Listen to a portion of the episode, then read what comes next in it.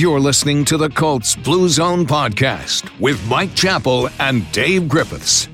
Inside the Fox 59 CBS 4 podcast studio, this is the Colts Blue Zone podcast coming off a bye week.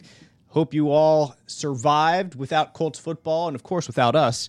Uh, we preview the Colts Week 8 matchup with the Lions coming up, detail and keys to the game, making predictions. I'm here with Mike Chappell, Joe Hopkins in the studio. But first, we'll start with some news around the league.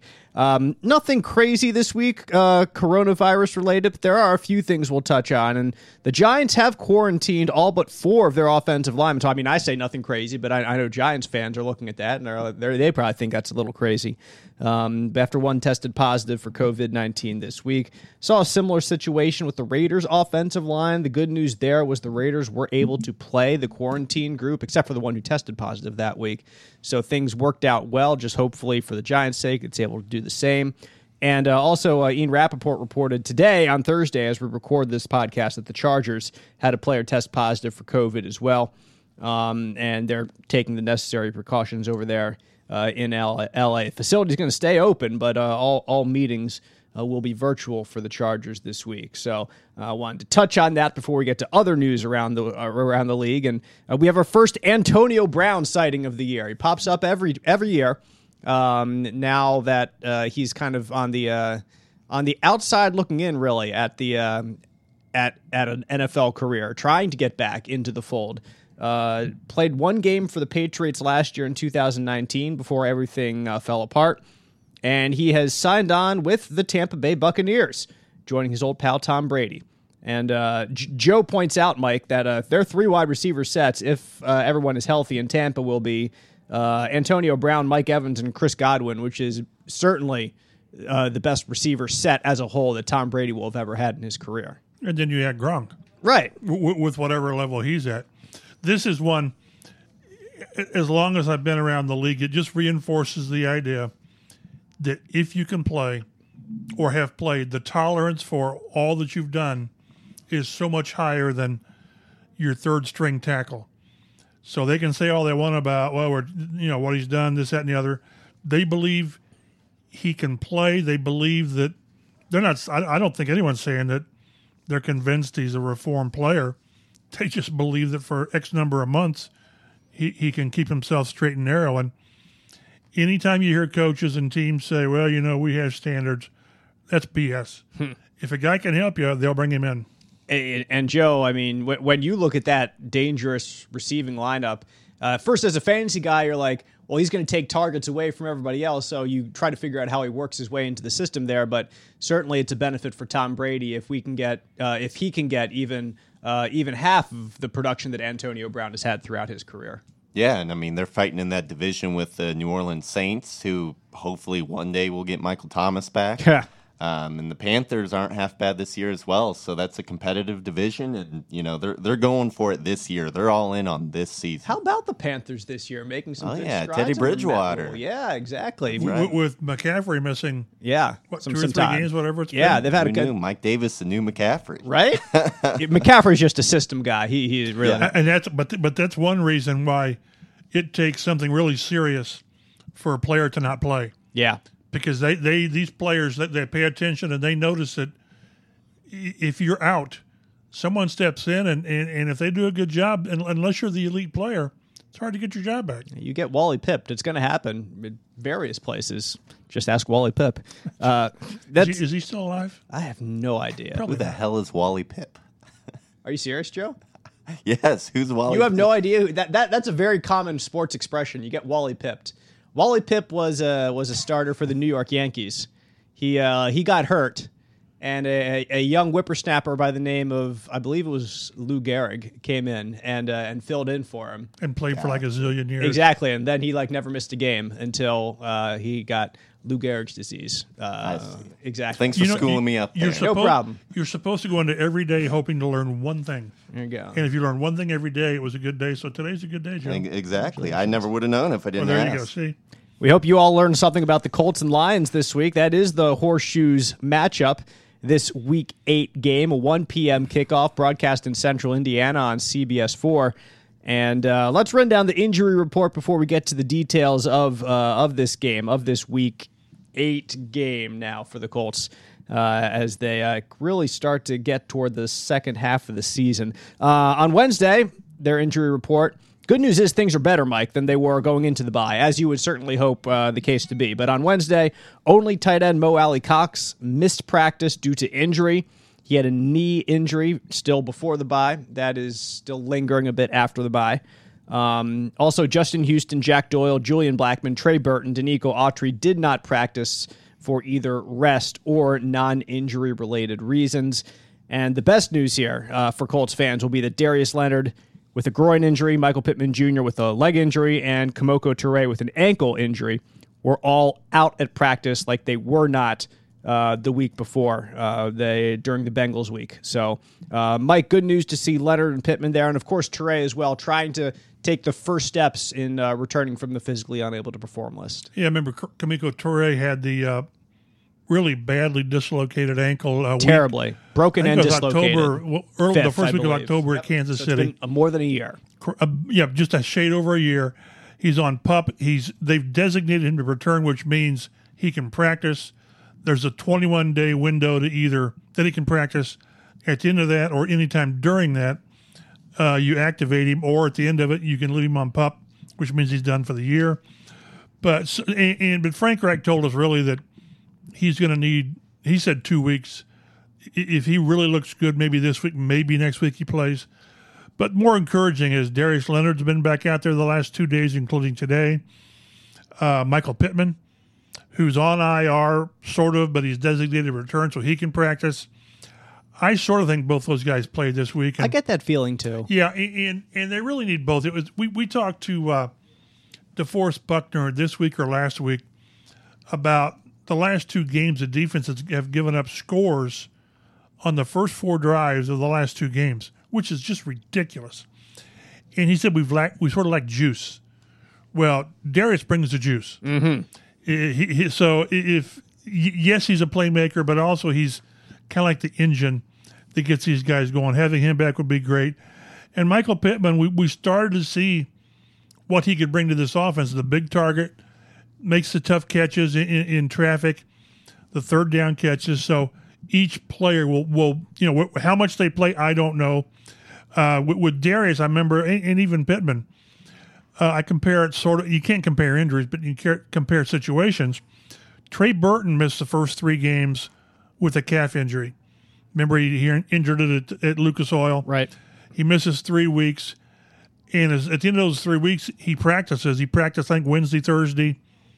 Didn't practice Friday and- and played a ton. Mm-hmm. So, so I think that's kind of how we would look at these with these two players, barring a setback. So I, I sort of anticipate both guys playing uh, Sunday. It certainly be nice to get Pittman Jr. back in the lineup, but Joe, I don't think that Marcus Johnson's going to go anywhere because he's a guy who stepped in from the practice squad and really caught caught a little bit of fire with uh, with Philip Rivers, especially. And when once Philip Rivers gets going a little bit with a receiver, especially in a new place, any quarterback, whether it's Rivers or someone else, you, you don't want to just pull that rug out from under him in, in, in spite of uh, someone returning from IR. I think that the Colts are going to have to find a place for Marcus Johnson on the game day roster. Do you agree? Yeah, and they should. I mean, he's average. He's their big play threat right now. He's averaging over 20 yards per catch. He has five catches of 20 plus yards on the season, and he, he's you know when Rivers needs to play deep, he's the guy he chucks it up to. And when you look at the defensive side, Mike touched on uh, Kemoko Turay and returning from pup. I remember talking in the offseason or just leading up, maybe it was during the camp time where we where we were just chatting with coaches about Turay's uh,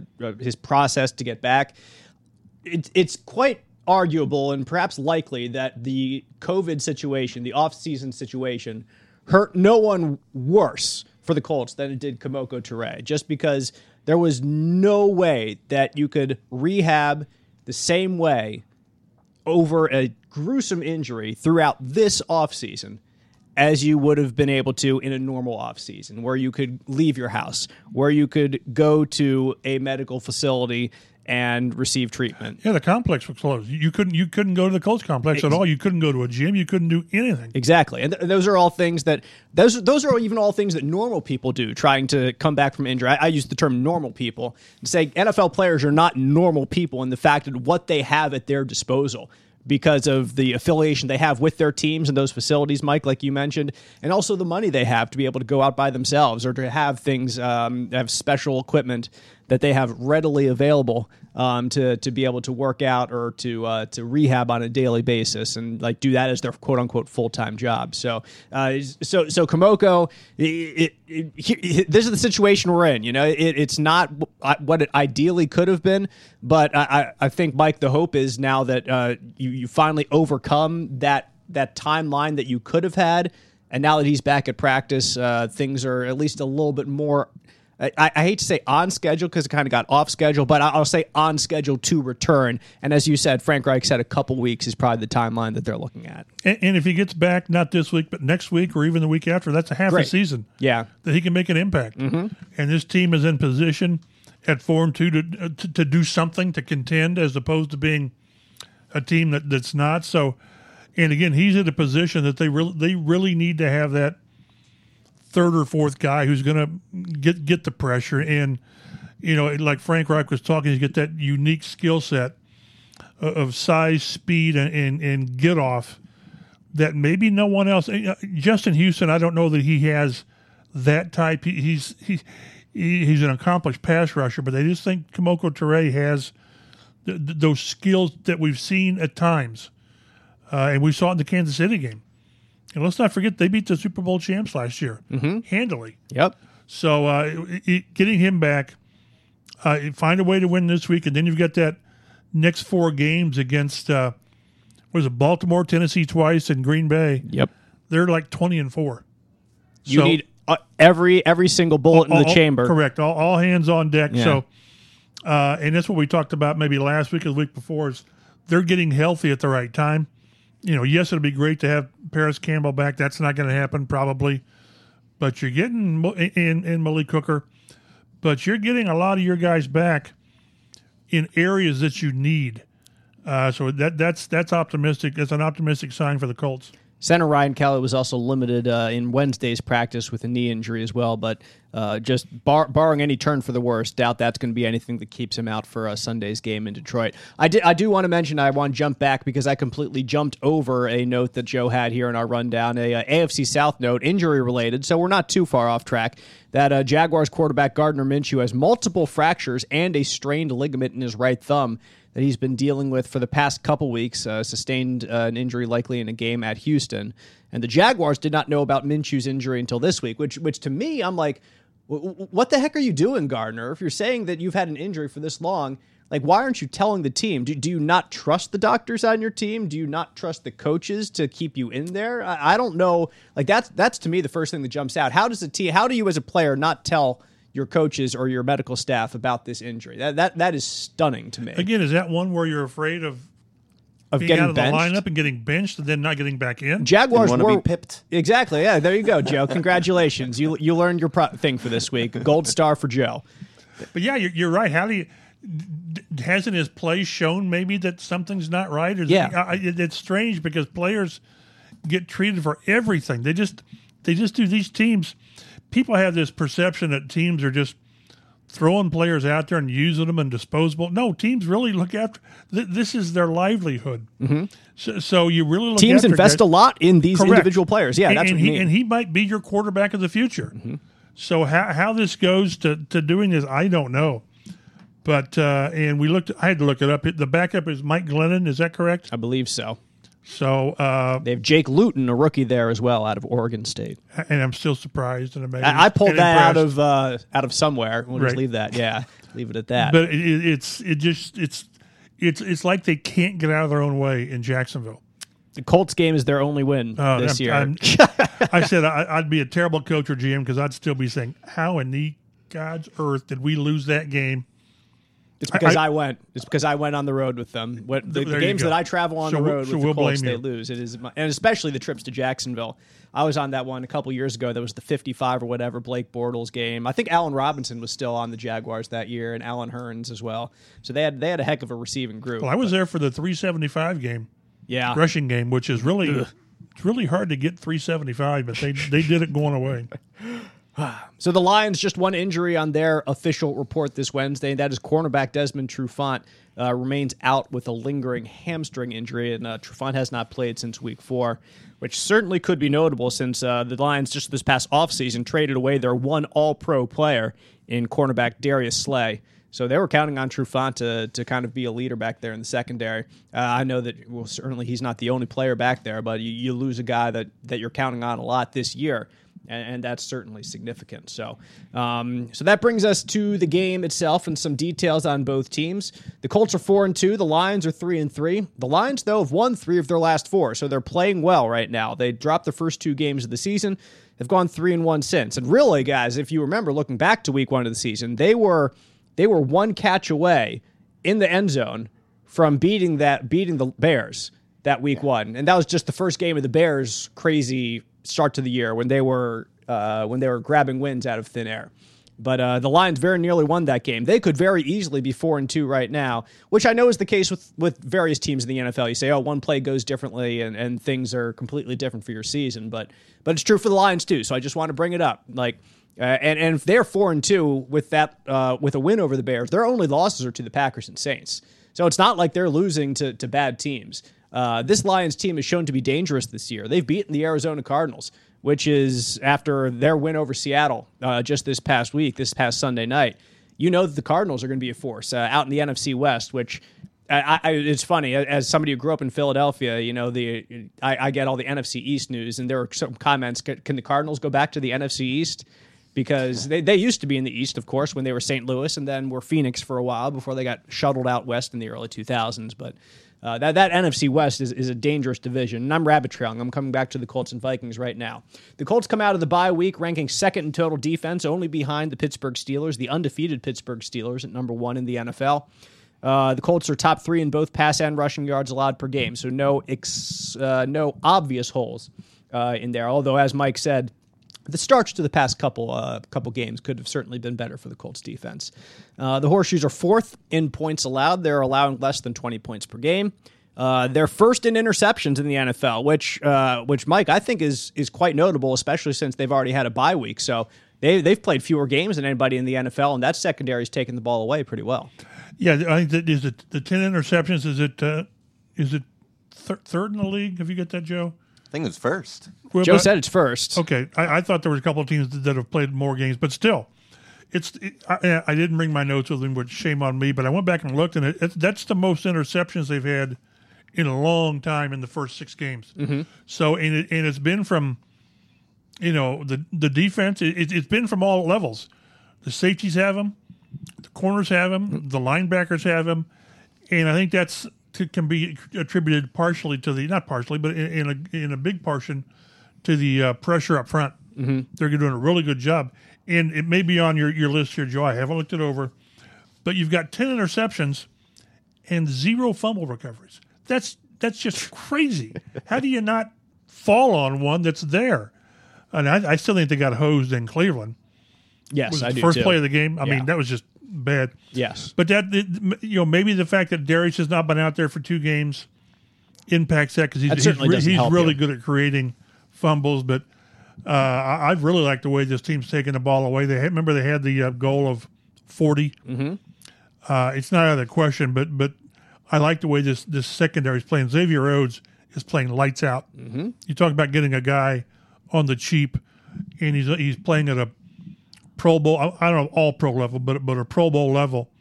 So a great offseason signing by uh, Chris Ballard. Yes, once again, uh, picking up somebody in the in the Eric Ebron vein that people right. think might be washed up a little bit, but you come and you get breathe new life in. And for Xavier, he's healthier now than he has been in a couple years, and things seem to be working out well. Joe, could you look up that in reception stat? They are number one. Okay, okay. Yep. Uh, stand corrected. Tennessee's number two with nine.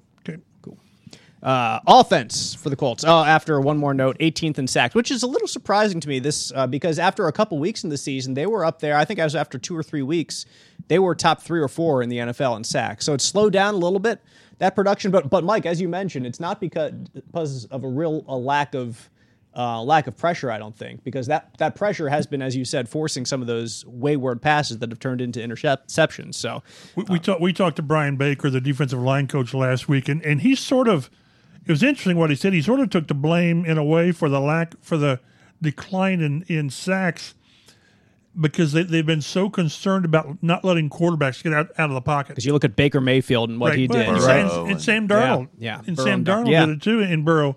He said so. So they, they were a little hesitant, maybe. That makes a lot of sense. And if that's the case, then then, you know all it takes is a half a second. So I think that I got the impression that that not to go to to take it to the to a fault, but they may take their chances on letting the guy get outside inside the pocket just just to get get their uh, sack total back up. And we'll see what they can do against Matthew Stafford this week. He's weekend. not gonna. He's not Mister. He's not Philip Rivers, No, but neither is he Kyler Murray. not many people are Philip Rivers, to Correct. be fair, or Kyler Murray uh, on the other end. But uh, to the Colts offense, ranking 14th in points per game in the NFL, so middle of the pack there, 26 points per game. Um, 19th in yards per game, middle of the pack there. 10th in passing, which certainly gets a big buoy from what Philip Rivers was able to do against the uh, Bengals before going into uh, the bye week. And the offensive line has allowed the fewest sacks in the NFL, which is six, which again, I'm sure sure helps out that they've played one fewer game than some teams. But nevertheless, uh, this is something that Philip Rivers did not have last year with the Chargers, where he was quote unquote running for his life, at least uh, shuffling around for his life. And uh, that's been one of the one of the strengths of the Colts this year, Mike, has been their has been their pass blocking for sure. And we'll we'll get to the and and Joe on the other side of the ball. Uh, well, not on the other side of the ball, on the same side of the ball.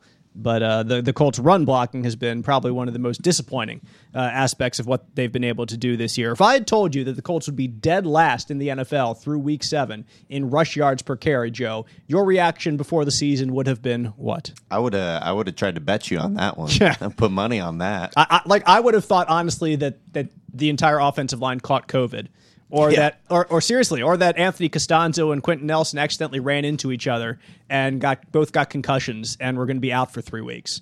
Like that's the only way you you could have convinced me that was true, Mike.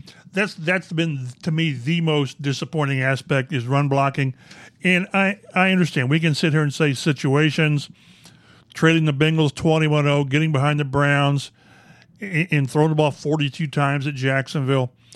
But there there have been those handful of plays that just you shake your head. The fourth and one, I'll, I'll harp on fourth and one at Jacksonville all season because I'm afraid that's going to come back and really haunt them. Which is again why you'd be a bad GM. But continue. Correct. Uh, yeah, I, I, I can't let things go.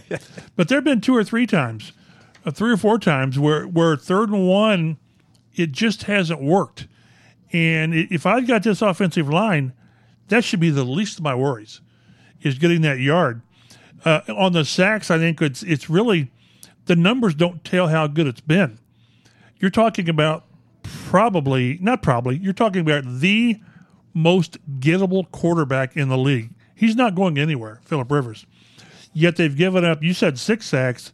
He's been sacked five times. Remember, the one sack was Brissett on that package play at Jacksonville. Yes. So, so Rivers has been sacked five times for, I believe it's 18 yards. Although maybe the 18 yards includes Brissett's, and two of Rivers' sacks have been because he was unable to get back to the line of scrimmage Yeah. because you know he's slow. Uh-huh. So the the fact that he's only really been sacked three times, w- with as much as he drops back and and as as as non elusive as he is, is really amazing. And I went back and looked too. He's by the NFL box score stats, he's been sacked five times. They, the the Colts have given up six sacks and only 19 hits, and the 19 hits includes the sacks only 13 mm-hmm. other times. So for a team that right now is one dimensional, doing a great job. But you can't. You, you've got to get this this running game fixed. Show a better, I think, a stronger commitment to it, and and let that again. That's their. That's who they are. That's how they built this team. And until they get back there, to, to expect Philip Rivers to do what he did against Cincinnati, uh, you're just asking too much. And we'll get to uh, in just a bit why the run game could be especially important this week in Detroit. But I'll first uh, let you know, or will remind you that you can follow the Colts Blue Zone on Twitter at Colts Blue Zone for Colts news throughout the week.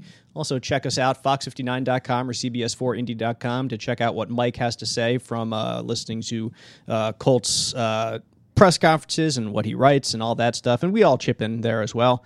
Um, and download and subscribe to us on the Colts Blue Zone podcast to get this delivered uh, to your podcast listening device every week whenever we drop it, usually Thursday afternoons. Uh, and Joe did a good deep dive this week about uh, some Colts players to rank in the top 10 significant statistical categories.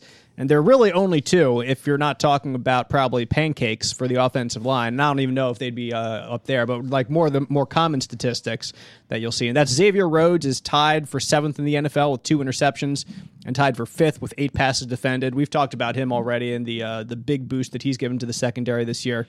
And also, unsurprisingly, kicker Rodrigo Blankenship is uh, third in the NFL in scoring with 63 points and third in total field goals made. And both of those he was just passed this past week because he was on a bye. He used to be number one in uh, in both of them, or at least tied for number one. I think it was in field goals before leading into the week. I could be wrong about that, but I know he was at least up there. So uh, when you look around the best in the league, those are the two guys. Although you could certainly say, if you're a Colts fan, if you're a glass half empty kind of fan, that uh, Rodrigo is up there because the Colts' uh, red zone offense has been less than stellar, and specifically as we've just been talking about, the run game has been less than stellar, trying to find those short yardage situations. But uh, nevertheless, Rodrigo is coming through uh, when he is asked upon, uh, much, much, much more often than not. So those are the two Colts that are, at least right now, having the best seasons when it comes to looking around across what other players in the NFL are doing. There was a I noticed a tweet from Pro Football Focus. They had Darius Leonard ranked as the number three linebacker Mm-hmm. in the league, and that's missing two games. So, Right. and, and that just kind of, again, talking to Frank Reich, we asked him what you know the the value of Leonard. He says just his presence, Mm-hmm. you know what he brings emotionally and what he brings as a player. So again, th- there's a handful of players. This league's we've talked. This league's about difference makers, and he's a difference maker. It's going to be it's going to be huge to get him back in some capacity. And I, I think if he plays, he plays a lot. Now we turn to the Detroit Lions. As I mentioned, three and three. They've won three of their last four games. Wins came against Arizona, Jacksonville, and Atlanta. So Arizona impressive, Jacksonville and Atlanta perhaps not quite as impressive, but they did have to come back on Atlanta. Uh, thanks to a Everybody, Todd com- Gurley. everybody comes back on Atlanta. Here's the thing, and it, it, it is exactly what I tweeted. Like Todd Gurley scores that touchdown with just a short time to go, allowing Detroit to get the ball. Like the exact same thing happened the night before. The exact same thing between Penn State and Indiana. All you have to do is go down at the one yard line. You can run down the clock and win the game. With Penn State, it was even worse. They could just kneel, kneel, kneel, kneel, kneel. Atlanta could have to kneel, kneel, kneel, kick a field goal there late, and they would, with no time left on the clock, they could have won the game. Should have watched my Hoosiers. Exactly. Joe still celebrating from uh, from last week uh, that win over Penn State. I'm sure, as as all Hoosier Nation should be. That was a heck of a game, man. Heck of a game. There, But there, there was a uh, a clip on, on Twitter from NFL Films put it out, I think, from from that situation with Atlanta. Mm-hmm. Now, whether it was that player, or the one before, but Matt Ryan's in the huddle, get the first down and go down, get the first down and go down. Now, whether that was that down or the or the down before, because then they showed Gurley breaking a tackle, Yep. at around the three, and then sort of falling in, trying to stop, and trying to stop and, and going in. That is un- underrated. That's a really good play from the whoever, whichever Lions defender that was. Because what he did was he got Gurley to start working his momentum to break the tackle, and then he couldn't stop himself after he broke the tackle. So it was kind of like a fake tackle attempt anyway, because you want him to score. But uh, I don't know. Maybe, maybe I'm just reading too much into it. But if he did all that on purpose, that's a that's a low key like play of the game for sure. If you're doing a fake tackle to get this guy to build some momentum and fall into the end, that's what it looked like to me. But maybe, like I said, maybe I'm thinking too much into it, and that's not what happened. But uh, but it looked like a really good play just just from from that perspective. Uh, the Lions on the season ranked 15th in scoring, so right in the middle of the pack, right by the Colts, who are 14th. Uh, they're 23rd in yards per game, so kind of in the bottom third of the league there. 20th in passing. Matthew Stafford uh, has 1,500 passing yards, which is low per his usual numbers for sure. 10 touchdowns, four interceptions. Certainly nothing to write home about. He's not having a stellar season. Um, 14 sacks. Uh, it's in the middle of the pack in the league as well. And uh, 18th in rushing, middle of the pack in the league. They have Adrian Peterson. Still hearing about him. In another 20 years, he'll be like Frank Gore, still going in the NFL probably. Uh, D'Andre Swift as well, a rookie who was actually drafted ahead of Jonathan Taylor uh, in the second round this year. He's averaging more than five yards per carry Uh, though he's getting the ball uh, less than half the time that uh, that Peterson is as of right now, so he's kind of been the change of pace back to the more uh, consistent uh, shot that Peterson's getting. Joe, Though he has gotten more touches than Peterson the last two weeks. There you and part go. of those are receptions. He's Yeah. kind of their receiving back as well. Okay, good point. On defense, the Lions are 20th in points per uh, points allowed. They're giving up 27 points per game. Uh, 22nd in total defense in terms of yards, 26th against the run, 20th against the pass. Um, they have the fifth fewest sacks in the league, so their front isn't pr- uh, getting that much pressure, and they're 23rd in takeaways. So again, not not a lot of great statistics on the defensive side of the ball. They have faced some really good offensive teams like Arizona, who they beat, like the Packers and the Saints, who they were able who who they lost to, um, and the Bears in Week One. Uh, I think put up some really good numbers then. Um, so i- i it's not it's not a team that jumps off the page anywhere statistically like the Colts do with the defense being top three in the league in both passing yards and rushing yards allowed per game, being number one in interceptions. There's nothing like that that you can point to and say, hey, this is the the Lions' strength on the defensive side of the ball. But I think there is somewhere where you could uh, point out one of their weaknesses on the rush, uh, uh, specifically on their rush defense, and that is one of the keys to the game that, that Joe uh, that Joe listed here, and I, I concur wholeheartedly. And that's um, the Lions allow 190, Mike, rushing yards per game in their three losses. 190 rushing yards in their three losses. They allow just 73 rush yards per game in their three wins. So, like, for, this is what called seventh game of the year. Probably for the seventh time this year, one of our keys to the game is establish the run, and uh, for no other reason, Mike, th- than that. It doesn't matter what the Colts have done this year and what what they've done well or done poorly. Any team going in against the Lions, your number one goal is probably going to be establish the run based on that stat alone. because that again, that's who you are. That's who you And for the Colts, that's who you are. That's who Yes. you tell us you are. Yes. And and and at some point, and we're at that point. It, it, it's not because of situations. It's not because of kneel downs. It's not because of whatever. You're not getting it done.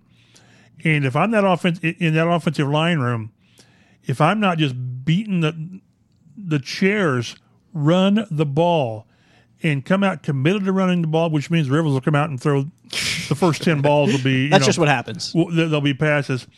But if if you want to get back to who you are, then you've got to have a, a, stronger commitment to it. Unless again the game gets so far away from you, but but you've you've got to uh, again. Can Stafford Stafford can put up numbers. Oh yeah, Three, he, he's he's almost like a younger Philip Rivers as far as stats. I mean, he can throw it now.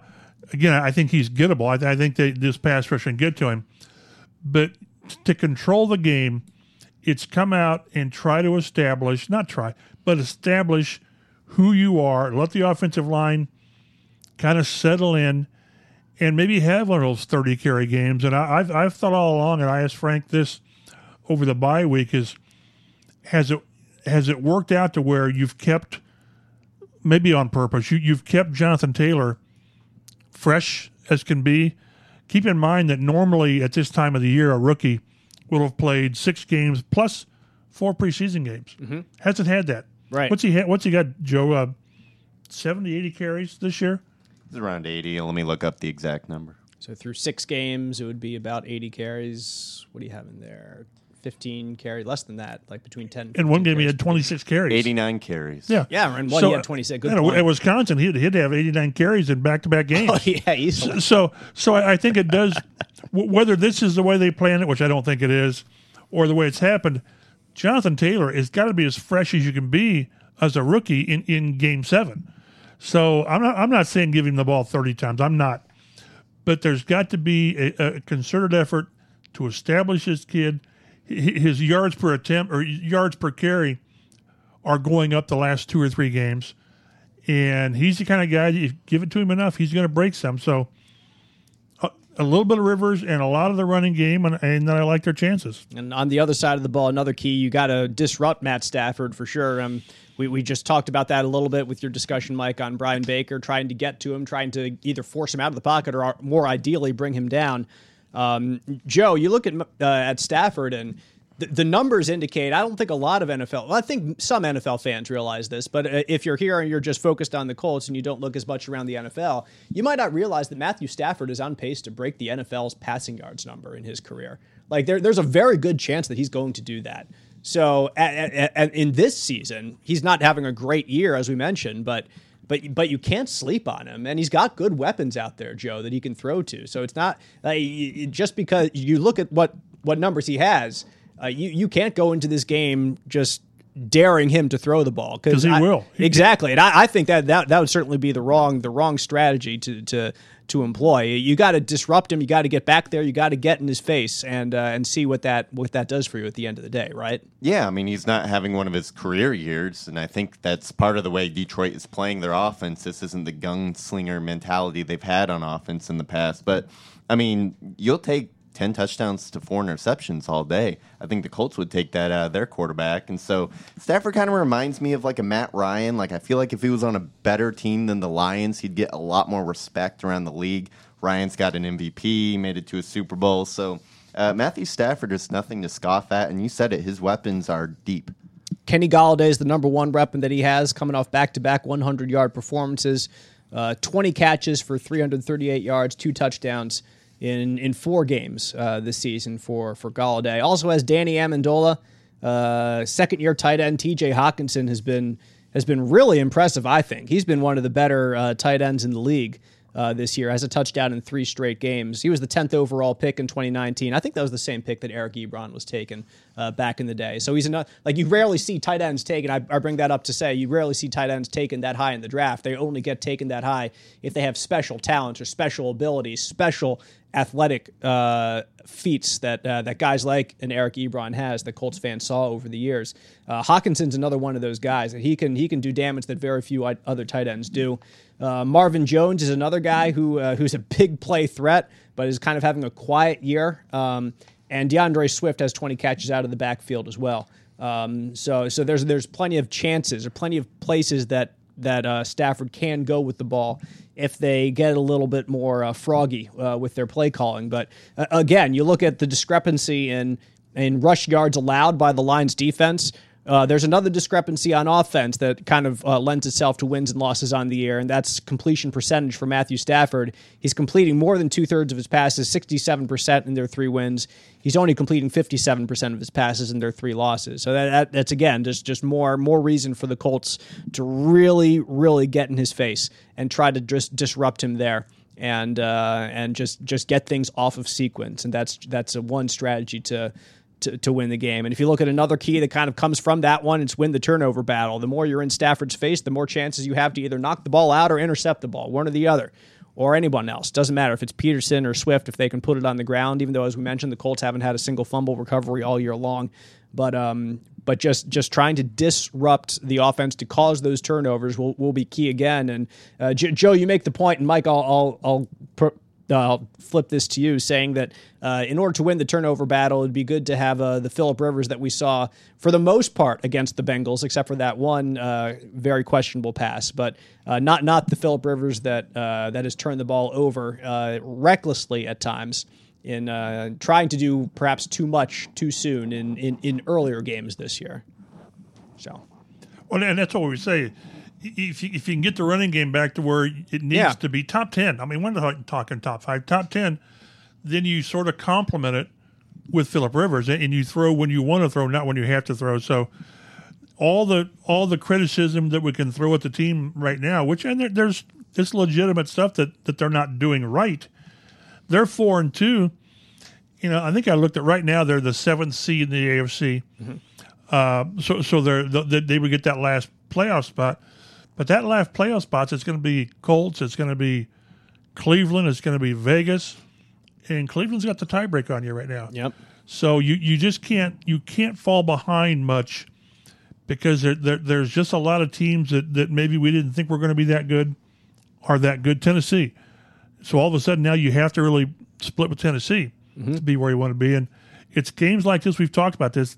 It's games like this that if you are who you think you are, you find a way to win it you, you take care of business and you walk home. You you walk out of there and you're then you brace for that next four games. But this is a monster game for these guys. If I look at um, just keys to the game, I think one off off the beaten path key could be the tight end play because you haven't seen Mo Alie-Cox on Wednesday, and I don't think he's out there today either on Thursday. I don't think he probably doesn't play. Yeah, um, so so that's that's a hit that you take. You got Trey Burton back, but uh, Jack Doyle missed Wednesday's practice as well with a non uh, it was non disclosed reason. It wasn't it wasn't rest. It wasn't Was an injury. it wasn't injury either. So um, so Jack just he just at least missed a practice. That's something you at least have to keep your eye on this early in the week.